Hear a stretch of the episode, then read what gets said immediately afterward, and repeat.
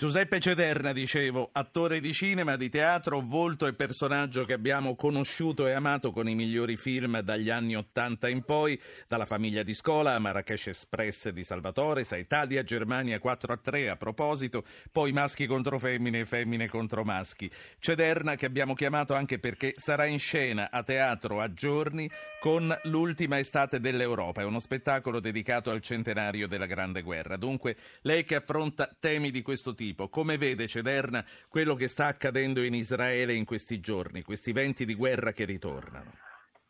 Guarda, sono sinceramente scosso e addoloratissimo. Io sono stato nel Mediterraneo 10 giorni fuori per continuare il mio periplo tra le isole mediterranee e sono tornato senza aver letto un giornale. L'ho letto proprio in treno qualche ora fa e ho letto la terribile situazione ultima di Israele e Palestina, e tra l'altro mi addolora profondamente perché sono stato proprio in Palestina a giugno scorso, non questo, deve ancora venire naturalmente. Ho fatto e faccio anche un racconto di quello che ho visto, delle persone, dei ragazzi che cercano comunque di farsi una vita e di lavorare a Gerusalemme e a Ramallah, e penso oltre al dolore naturalmente degli israeliani spaventati, ma anche a loro che sono persone come noi che cercano in una situazione molto difficile di vivere, semplicemente di trovare un lavoro, e alcuni ce l'hanno fatta. Questa situazione di nuovo ovviamente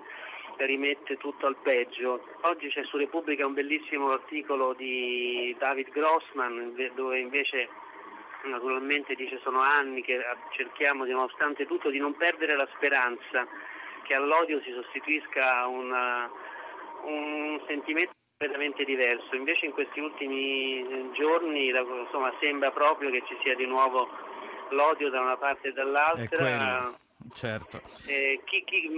Questa è una storia dolorosa. Chi è stato in Israele, ma chi è stato anche in Palestina, io invito agli miei amici, le persone del pubblico, ad andare in Palestina, perché non è solo appunto, anzi non è assolutamente né violenza né paura, e bisogna raccontare anche altre storie. Adesso naturalmente la storia di questi ultimi giorni invece sembra schiacciarci di nuovo sulle immagini già viste, sul dolore di quelli che vengono ammazzati, di quelli che minacciano. Sì. Giuseppe Cederna, come dicevo, tu sarai in scena teatro e debutterai, mi dirai quando, a Trento mi sembra, con L'ultima estate dell'Europa, che è uno spettacolo che è dedicato al centenario della Grande Guerra. Tu quindi, che per ragioni di scena ci vivi dentro, vedi qualche analogia possibile fra questo 14 e il 14 di 100 anni fa? Beh, innanzitutto dalle parole giuste di Lapo Pistelli, su cui sono assolutamente d'accordo, che bisogna cercare disperatamente ma senza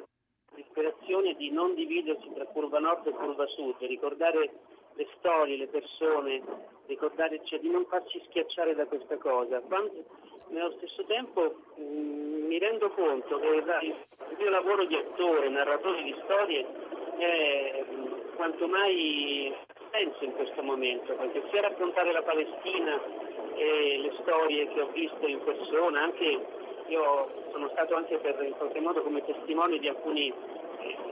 Il mio spettacolo si intitola Come andare in 100 motivi per andare in Palestina ed essere fieri di essere italiani, perché ci sono, soprattutto a Gerusalemme, nei territori della West Bank, ci sono il consolato e la cooperazione italiana hanno fatto delle cose molto buone, molto giuste, ma nello stesso tempo anche il mio spettacolo sulla Grande Guerra, che debutta adesso, è puntato già a Modena, sarà il mio spettacolo del 14, 15, 16, spero, perché è uno spettacolo vero e proprio che racconta che cosa successe dopo il 28 giugno, l'attentato di Sarajevo, la scintilla, è discussa dagli storici, l'attentato di Sarajevo è raccontato come se fosse l'attentato a Kennedy, a Trento, e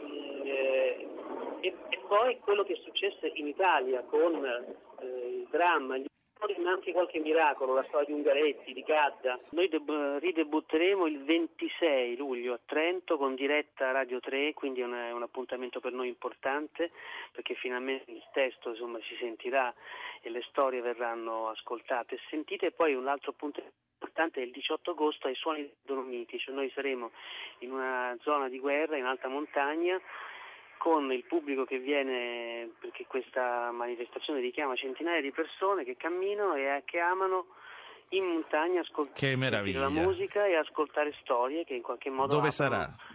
Questo sarà al Passo del Tonale. Sì. E quindi, insomma, ricordatevelo. Il 18 d'agosto è una ragione per progettare una vacanza al Passo del Tonale il 18 d'agosto e passeggiare con gli attori e rivivere questo spettacolo nei luoghi della Grande Guerra.